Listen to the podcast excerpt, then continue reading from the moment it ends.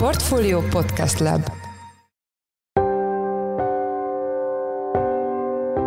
Mindenkit üdvözlünk, ez a Checklist, a Portfólió Munkanapokon megjelenő podcastje október 26-án szerdán. A mai műsor első részében azt járjuk körbe, hogy a magyar gazdaság különböző érintettjei mit gondolnak az euró bevezetésről. Nem a forinttal van problémájuk, inkább az árfolyamban tapasztalt jelentős kilengésekkel a közelmúltban. Tehát idén azért azt láttuk, hogy még az elmúlt két hét erősödésével együtt is azért egy elég jelentős forintgyengülés ment végbe. Ugye az euróval szemben több mint 10%-kal, majdnem 11%-kal gyengült a magyar deviza az év eleje óta, a dollárral szemben pedig 25%-kal. A témával kapcsolatban Beke Károlyt, a portfólió makroelemzőjét kérdeztük. Az adás második részében az USA-ban tartandó félidős választásokról lesz szó, ezen belül pedig arról, hogy az egyre népesebb latinó közösség politikai preferenciájának változása miképpen befolyásolhatja a szavazás eredményét. Én Pitner Gábor vagyok, a Portfolio Podcast Lab szerkesztője, ez pedig a Checklist október 26-án. A múlt hét szerdán megrendezett Portfólió Budapest Ekonomik Fórumon egyértelműen látszott, hogy az üzleti szektor bizalma kezd megrendülni a forintban. Feltűnő volt, hogy az elmúlt időszak forintgyengülése után többen is felvetették az euró bevezetésének szükségességét. A témával kapcsolatban itt van velünk Beke Károly, a Portfólió makrorovatának elemzője. Szia Karcsi, üdvözöllek a műsorban. Sziasztok! Az euró bevezetéséről különböző érintettek véleménye meglehetősen eltér ugye Magyarországon. A Portfólió Budapest Ekonomik Fórum közönsége a helyszínen szavazott az euró zónához való csatlakozás kérdéséről. Mi lett ennek a szavazásnak az eredménye? Igen, az egyik panel beszélgetése előtt vagy közben megszavaztattuk a közönséget. Talán meglepő módon majdnem 60%-a a válaszadóknak azt mondta, hogy minél előbb be kellene vezetni az eurót Magyarországon, illetve további 18% pedig azt mondta, hogy 5 éven belül. Tehát hogy érezhető az, hogy egyre erősebb a vállalati szektor véleménye az irányba, hogy belátható időn belül be kellene vezetni az eurót Magyarországon. Persze ez a szavazás ez nem tekinthető reprezentatívnak, hiszen a konferencia néhány résztvevőjére korlátozódott, de én, aki mondjuk évek óta részt veszek a Budapest Economic Forum szervezésében, még nekem is meglepő volt, hogy a korábbinál lényegesen többször került szóba ez a kérdés, hogy a forint árfolyamának kilengéseit hogyan tudják a vállalatok kezelni, illetve hogy tudnak erre felkészülni, és többen említették, hogy az idei euró-forint árfolyam mozgás már elérte azt a tűréshatárt, vagy azt a küszöböt, amint túl már azt gondolják, hogy inkább érdemes lenne esetleg bevezetni az eurót. Ugye az eseményen jelen voltak a nagyvállalatok vezetői, és ők részletesebben is kifejtették, hogy ezt miért tartanák fontosnak. Mit mondtak ők a témáról, mennyire bíznak még a forintban? Nem is az volt a probléma elsősorban, hogy a forintban ne bíznának, tehát nem a forinttal van problémájuk, inkább az árfolyamban tapasztalt jelentős kilengésekkel a közelmúltban. Tehát idén azért azt láttuk, hogy még az elmúlt két hét erősödésével együtt is azért egy elég jelentős forintgyengülés ment végbe. Ugye az euróval szemben több mint 10%-kal, majdnem 11%-kal gyengült a magyar deviza az év eleje óta, a dollárral szemben pedig 25%-kal. Tehát ez a forintgyengülés ez lényegesen nagyobb, mint amit az elmúlt években megszoktunk. Ehhez nehezen alkalmazkodnak a cégek, tehát nehéz úgy üzleti tervet készíteni, hogy gyakorlatilag nem tudják megmondani előre azt, hogy néhány hónap múlva hol lesz az euró-forint árfolyam. Ez főleg azokat a cégeket érinti érzékenyen, akiknek jelentős export vagy import kitettségük van. Tehát akik mondjuk alapanyagot importálnak, azoknak ugye fontos az, hogy ennek az alapanyagnak milyen költsége lesz a következő években, és mivel az üzleti tervüket jellemzően egy évre előre készítik el, ezért, ha nem tudják megbecsülni azt, hogy a jelentős költségtételként szereplő alapanyagnak mennyi lesz a forintban elszámolt költsége, akkor az megnehezíti a dolgukat. Ugyanígy az export esetében is, aki mondjuk külföldre értékesít, annak is terveznie kell egy árfolyammal, hogy mondjuk a forintban számított profit növekedés, vagy várt profit növekedés, az milyen árfolyam mellett tud megvalósulni. Tehát a lényeg az, hogy a legtöbb cégvezető az inkább a kiszámíthatatlanságot és a bizonytalanságot említette, mint nehezítő tényezőt, illetve volt olyan például Baja Sándor, a Randstad ügyvezető igazgatója, aki a magyar bérek versenyhátrányát emelte ki az árfolyam szempontjából, tehát ő azt mondta, hogy például a cseh kollégájával közösen kezdtek el dolgozni egy olyan projekten, hogy szerb informatikusokat csábítsanak a két országba, és ebben a versenyben, ebben mostanra Magyarország alul maradt, hiszen miközben a cseh korona gyakorlatilag stagnált az euróval szemben, a közben a forint jelentős leértékelődést mutatott, tehát az euróban kifejezett bérük ezeknek a Szerbiából ide csábított informatikusoknak csökkent. Tehát Baja Sándor például azt mondta, hogy szerinte, ha ez így marad, és hasonló kilengések lesznek a forint árfolyamában, illetve folytatódik ez a gyengülő trend, akkor az azzal fenyeget, hogy a magyar fiatalok ismét elindulnak majd Nyugat-Európába, hiszen az itthoni kiszámíthatatlan bérek egy picit elrettentik majd őket. Van olyan felmérés, ami a lakosság álláspontját vizsgálja? Mert ezek ugye a vállalatok és a vállalati vezetőknek voltak a véleményei. Ugye az Európai Bizottság minden évben elkészíti az úgynevezett Euróbarométer felmérését. Ez egy több elemből álló felmérés. Tehát vannak az úgynevezett standard euróbarométerek, amit egy évben kétszer készítenek el. Ezek az úgynevezett nagy felmérések. Ebben rákérdeznek arra, hogy az emberek mennyire bíznak meg az Európai Unióban, mennyire elkötelezettek az Európai Uniós tagság mellett, és ezen kívül vannak kisebb tematikus felmérések, és egy évben egyszer készül egy ilyen felmérés a jelenleg még eurozónán kívüli tagállamokban az euró megítéléséről. Tehát ez nagyjából minden év tavaszán, május környékén szokta felmérni az Európai Bizottság, és aztán valamikor a nyári hónapokban, a nyár első felében szokták publikálni. Itt rákérdeznek arra, hogy az emberek mennyire támogatják az euró bevezetését, szerintük felkészült-e az országuk arra, hogy bevezesse az eurót, illetve hogy szerintük mikor kerülhet sor az euró bevezetésére. Ebben szerepel Magyarország is, illetve a magyar vélemények is szerepelnek. És mi volt a magyar lakosságnak az álláspontja? Ugye azt már régóta megfigyelhetjük, hogy a magyar lakosság az alapvetően európárti. Ha úgy tesszük fel a kérdést, hogy inkább támogatja, vagy inkább ellenzi valaki az euró bevezetését, akkor nagyjából a magyar lakosságnak most már évek óta a 70%-a körülbelül az, amelyik vagy erősen euró mellett van, vagy pedig inkább mellette, mint ellene. Az erősen európárti arány az nagyjából ilyen 25-30% körül szokott ingadozni, de ehhez jön még egy 40-50%-nyi olyan válaszadó, aki azt mondja, hogy inkább az euró mellett van, mint ellene. Tehát mondhatjuk azt, hogy ebből a szempontból is kétharmados többsége van Magyarországon az euró bevezetés szükségességének. Ugyanakkor a magyar emberek nagyon nagy többsége azt gondolja, hogy Magyarország jelenleg nem áll készen az euró bevezetésére. Alig több mint 20%-uk gondolja úgy, hogy akár most is be tudnánk vezetni a közös devizát, 70-80% pedig azt gondolja, hogy ahhoz még sokat tennivaló. Ugye, ha a Maastrichti kritériumrendszert vizsgáljuk, tehát ugye azokat a feltételeket, hogy amelyeket az euró bevezetése előtt szoktak támasztani, akkor valóban az látszik, hogy jelenleg ezek közül, a feltételek közül egyet sem teljesít Magyarország. Volt olyan időszak, amikor mondjuk az 5-6 megfogalmazott feltételből akár 3-at is teljesítettünk, de az elmúlt években azért a költségvetési hiány növekedésével, az államadósság ismételt megugrásával ezek is veszélybe kerültek. Még egy fontos mutató van talán, azt a kérdést is fel szokták tenni az Euróbarométer felmérésben, hogy szerintük mikor kellene, hogy Magyarország bevezesse az eurót. Tehát ez talán egy picit rímel arra,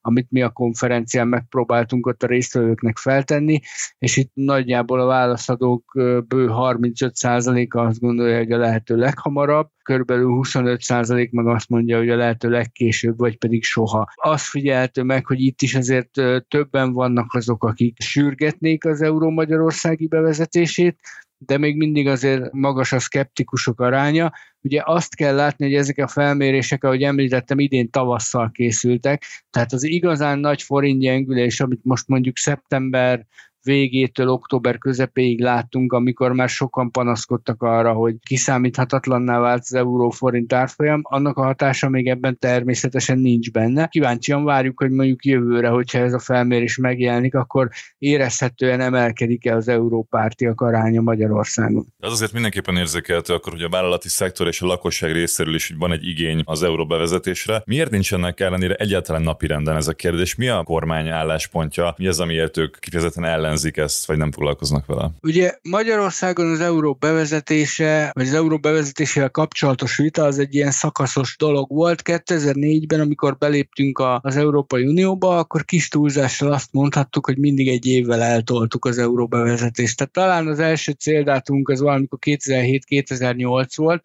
és aztán mindig egy évvel eltoltuk, hogy akkor még nem, akkor plusz egy év, és körülbelül 10 éve, tehát ilyen nagyjából az eurozóna adósságválsága óta egyáltalán nincs ez benne a közbeszédben, a kormány sem nagyon beszél róla, a jegybank sem nagyon beszél róla, vagy ha beszél, akkor inkább negatív felvetéssel. Gyakorlatilag ez mostanra egy politikai kérdés lett Magyarországon, tehát már nem gazdasági kérdésként kezeljük azt, hogy számunkra az euró az hasznos vagy káros lenne, hanem sokkal inkább ebből egy politikai kérdést csináltunk. Ugye a kormányzat azt mondja, hogy el kell érni egy erőteljesebb fejlettségi szintet, tehát a jegybanknak azt hiszem voltak ezzel kapcsolatban alternatív mutatói, ők azt mondják, hogy az eurozóna GDP-nek a 90%-át, egyfőre jutó GDP-nek a 90%-át el kellene érnünk, az eurozóna bérszínvonalának a 90%-át el kellene érnünk, és azt gondolják, hogy akkor lehet sikeresen csatlakozni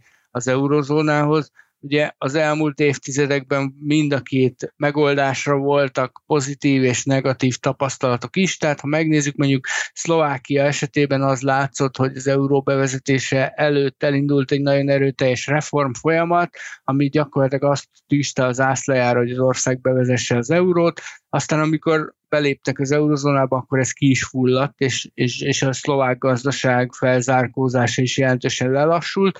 Pozitív példaként talán a balti országok említhetők az elmúlt évekből, akik az utolsóként csatlakoztak, talán Horvátországot kivéve, aki még ugye nem tagja az eurozónának, de utolsóként csatlakoztak a valutaövezethez a balti országok, és az ő esetükben azért inkább sikertörténetnek számít ez a csatlakozás. Tehát lehet azzal érvelni, hogy szükség lenne egy erőteljesebb fejlettségre, de vannak arra is példák, hogy egy kevésbé fejlett, akár a magyar fejlettségi szinten lévő, tehát mondjuk az egyfőre eső GDP-ben ez a 70-75%-os szinten lévő ország is tud sikeresen csatlakozni az eurozónához. Mit lehetne tenni annak érdekében, hogy az üzleti szektor visszaszerezze a bizalmát a forintban, vagy hogy az árfolyam számukra újra olyan legyen, ami a működésükhöz szükséges, és ez miért lenne fontos a jelenlegi gazdasági környezetben? Ugye a legfontosabb talán az lenne, hogy megszűnjenek ezek a nagy kilengések a forint árfolyamában, jöjjön egy kicsit stabilabb időszak, néhány hónap, amikor nem kell a cégeknek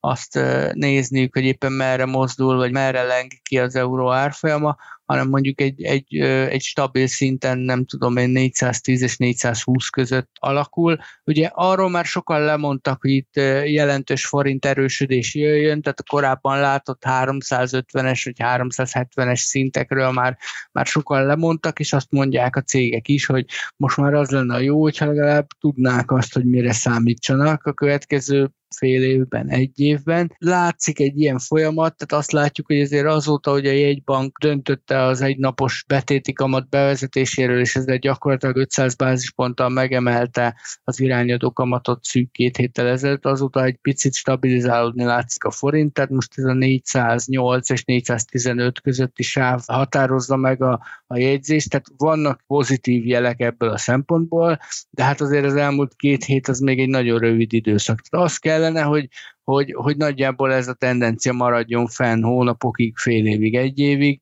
ami azért nem biztos, hogy olyan nagyon nagy az esély. Tehát továbbra is azért sok a bizonytalanság az Európai Uniós forrásokkal kapcsolatban, az energiaválsággal kapcsolatban, tehát most estek a földgázárak, de még mindig nagy a bizonytalanság a piacon.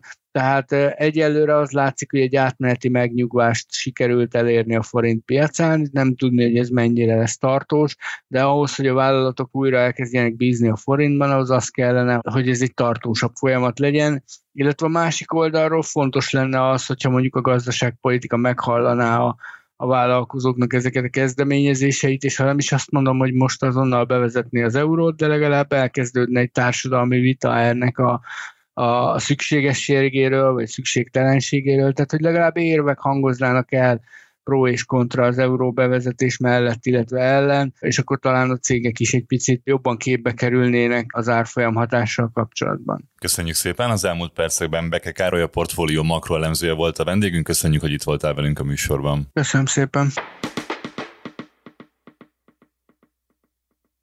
Hamarosan félidős választásokat rendeznek az Egyesült Államokban, és akár Joe Biden elnöki programja is megszenvedheti, hogy a spanyol ajkúak, akik korábban rendre nagy részt demokrata irányba szavaztak, mára sokkal megosztottabbak politikailag. A témával kapcsolatban itt van velünk Kiss Csaba, a Portfólió Globál rovatának elemzője. Szia Csaba, üdvözöllek a műsorban! Szia, üdvözlöm a hallgatókat!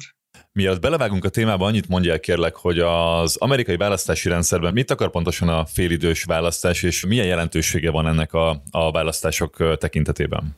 A félidős választásokat, mint a neve is mutatja, az elnökválasztások 4 éves ciklusán belül tartják, tehát 4 évente van elnökválasztás, és 4 évente van ilyen félidős választás is, pont 2 évvel az elnökválasztások után, ezért nevezik félidős választásoknak. Itt általában a kongresszus 2 háza, tehát az amerikai törvényhozás 2 háza, a képviselőház és a szenátus tagságának bizonyos részét választják meg. A mostani választásokon, tehát ami november 8-án esedékes az Egyesült Államokban, ott 435 képviselőt választanak és 35 szenátort választanak majd meg, emellett még kormányzó választások is lesznek. A jelentőségét a választásnak az adja, hogy a törvényhozásban ilyenkor sok esetben, például Barack Obama esetén is így volt, a korábbi elnökpárti többség sokszor megfordul, és az ellenzék, tehát a másik nagy párt kerület többségbe. Idén is ezt várják a legtöbben, a legtöbb felmérés szerint, mind a képviselőházban, a szenátusban kevésbé, de ott is lehetséges, hogy a republikánusok, tehát a most ellenzékben lévő republikánusok kerülnek többségbe, ez pedig megnehezítheti Joe Biden elnökségét, hiszen a törvényhozáson az ellenzéki többsége szemben kell majd keresztül vinnie az akaratát. Úgyhogy az elkövetkező 2 évben ez egészen biztosan, amennyiben a felmérések helyesek, nehézséget fog jelenteni Joe Biden számára. Ez tehát a jelentősége a választásnak. És ugye most kifejezetten az USA-ban élő latino népesség szavazataival foglalkozunk. Hogyan alakul a latino népesség száma az USA-ban? Mitől olyan fontosak az ő szavazataik demokrata és republikánus oldalon is? A latino népesség az egyik legdinamikusabban növekvő népesség az Egyesült Államokban. Az elmúlt 1 évtizedben a növekedésük több mint 20%-os volt, miközben a teljes lakosság 7%-os növekedést produkált. Tehát ez azt jelenti, hogy a latinok tették ki a teljes növekedés 52%-át, tehát nagyon magas a latinoknak a növekedése az amerikai átlag népességhez képest. 1970-ben még csak 5%-an voltak latinok, spanyol ajkúak vagy latin-amerikai eredetűek, ez emelkedett már a lakosság 19%-ára, tehát majdhogynem a lakosság 1/5-ét kitevő csoportról van szó. Ráadásul a mostani választások szempontjából azért is olyan fontos a latinoknak a szerepe, mivel vannak úgynevezett csatatérkörzetek, amelyeken eldőlhet a választás. Ilyen csatatérkörzetek vannak Arizonában, Nevadában, Georgiában, Kaliforniában, Texasban és Floridában. Ezekben az államokban elég jelentős többnyire a latinoknak a számaránya, például Texasban és Kaliforniában 32%-nyian vannak a latinó választásra jogosultak, Arizonában 25%, Floridában 21%, Nevadában 20%-an, tehát egy jelentős latinó népesség lakik ezekben az államokban, és mivel itt szoros verseny várható, ezekben az államokban akár a latinó szavazók is eldönthetik a választást. Tehát ezért most nagyon-nagyon figyel mind a republikánus, mind a demokrata oldal ezek a latinó szavazók, és próbálja őket megnyerni magának. A 2020-as választáson hogyan szavazott ez a csoport, és mi várható a hamarosan megrendezendő félidős választásokon? Milyen trend rajzolódik ki ebből? Ami a 2020-as választások szempontjából nagyon izgalmas volt, hogy Donald Trump, aki ugye elvesztette a 2020-as választást, Donald Trump 8%-kal jobban szerepelt a latinók körében, mint 4 évvel korábban, 2016-ban, amikor megnyerte a választásokat. Ez is mutatja, hogy a latinó szavazók egyre inkább elindultak a republikánus párt felé. Míg a 2018-as félidős választásokon, tehát az előző félidős választásokon 40%-os különbség volt azon latinó szavazók között, akik a republikánusokra, illetve akik a demokratákra szavaztak a demokraták javára. A mostani felmérések szerint már csak 27%-kal vannak többen a demokratára szavazó latinok, mint a republikánusokra szavazó latinok, tehát jelentősen csökkent a különbség a republikánusokra és a demokratára szavazó latinok között az Egyesült Államokban. A latinó lakosság mennyire egységes a politikai kérdésekben? Milyen tényezők szerint szavaznak másként a csoporton belül? A latinók körében jelentős eltéréseket tapasztaltunk, mind területi, mind nemi, mind vallási, mind korcsoportokat tekintve. Így például a republikánusok támogatottsága a legnagyobb a délen, a hagyományos délen, amerikai délen élő latinók között. Itt szinte fejfej mellett állnak a republikánusok és a demokraták a latinók körében. Északon viszont 62%-nyi demokrata szavazó áll szemben, 24%-nyi republikánus szavazók a latinók körében, tehát elég jelentős az eltérés területileg. Szintén eltérés van vallásilag a demokrata és republikánus szavazók között a latinók körében. A latinok hagyományosan katolikusok voltak, római katolikusok voltak, az utóbbi évtizedekben, években azonban egyre több az evangéliumi protestáns a latinok körében, és mivel jellemző az országra, az Egyesült Államokra, hogy a katolikusok inkább demokrata szavazók, az evangéliumi protestánsok inkább republikánus szavazók, ezért a latinok körében is, mivel vallási eltoldás is történt, ezért eltoldás történt politikailag is a republikánusok irányába. A latinó katolikusok 63%-a demokrata, 36%-a republikánus, míg a latinó evangéliumi keresztények körében pont fordított ez az arány. Különbségek vannak abban tekintetben is, hogy honnan származnak az adott latinók. A mexikai eredetű latinók 66%-a demokrata szavazó, míg a kubai eredetűek 57%-a republikánus szavazó. Ennek az az oka, hogy a republikánusok sokkal inkább szocialista ellenesek, sőt, szocializmussal szokták vádolni a demokratákat is, Kuba pedig egy szocialista ország, és az onnan elmenekült latinók, ők nagyrészt azért menekültek el, mert a szocialista diktatúra üldözte őket, vagy az ottani életkörülmények nem voltak megfelelőek számukra. Életkori tekintetben is fontos eltérések vannak. Itt az mutatkozik meg a felmérésekben, hogy az idősebb latinók alapvetően demokrata szavazók, viszont a fiatalok körében egyre inkább jön fel a republikánus párt, ami hosszú távon elég jelentős fenyegetés a demokratákra nézve, hiszen minél inkább a fiatalok lesznek republikánus szavazók, annál inkább csökken majd a demokratáknak a szavazóinak a száma latinók körében.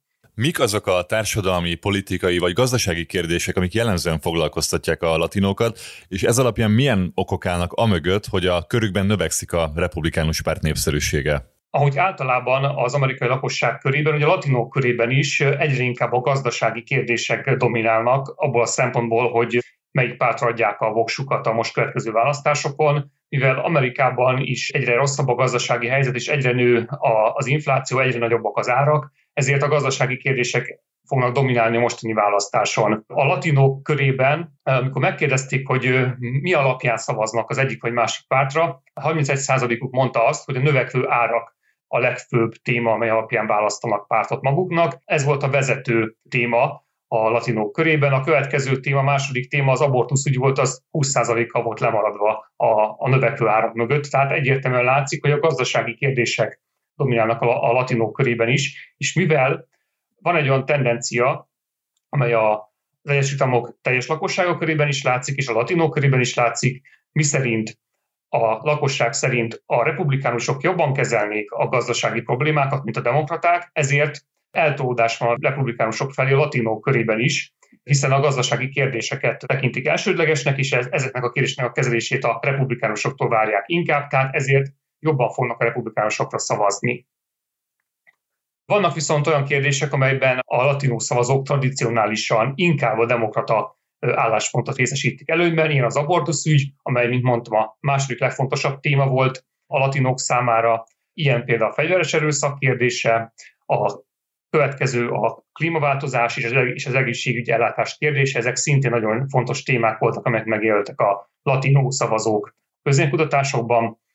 Ezekben viszont egyértelműen a demokratákat támogatják inkább, tehát például a demokraták liberálisabb abortusz kezelését inkább támogatják a latinó szavazók. Szintúgy a fegyveres erőszakkal szemben, a fegyvertartási szabályokkal szemben a demokratáknak a szigorúbb fegyvertartási szabályait támogatják a latinó szavazók, inkább, mint a republikánusok enyhébb fegyvertartási szabályait. A klímaváltozás kérdésében szintén a demokraták inkább a klímavédelmet fontosnak adott demokraták mellett állnak a latinók, és az egészségügyi ellátás, amely amely szintén egy kardinális kérdés a latinok számára, hiszen a latinok általában szegényebb rétegekhez tartoznak, és Amerikában nincsen, úgy mint Európában, egy alapvetően járó egészségügyi ellátás, hanem mindenkinek biztosítanak kell saját magát egészségügyileg, így a Demokrata Párt baloldali egészségügyi politikája szintén szimpatikusabb a latinó szavazók számára, ezért inkább a demokraták felé húznak ebben a tekintetben is. Tehát az mutatkozik meg, hogy mivel a gazdasági kérdések fontosabbá váltak, és ezt a latinók többsége is inkább ezeknek a kérdéseknek a megoldását inkább a republikánusoktól várja, ezért elmozdulás történt a republikánusok irányába, ugyanakkor nem olyan jelentős ez az elmozdulás, hiszen a tradicionális kérdésben mindig inkább a demokratákhoz húznak a latinó szavazók. Köszönjük szépen! Az elmúlt percekben Kiss Csaba, a Portfólió Globál rovatának elemzője volt a Checklist vendége. Köszönjük, hogy itt voltál velünk a műsorban. Én is köszönöm.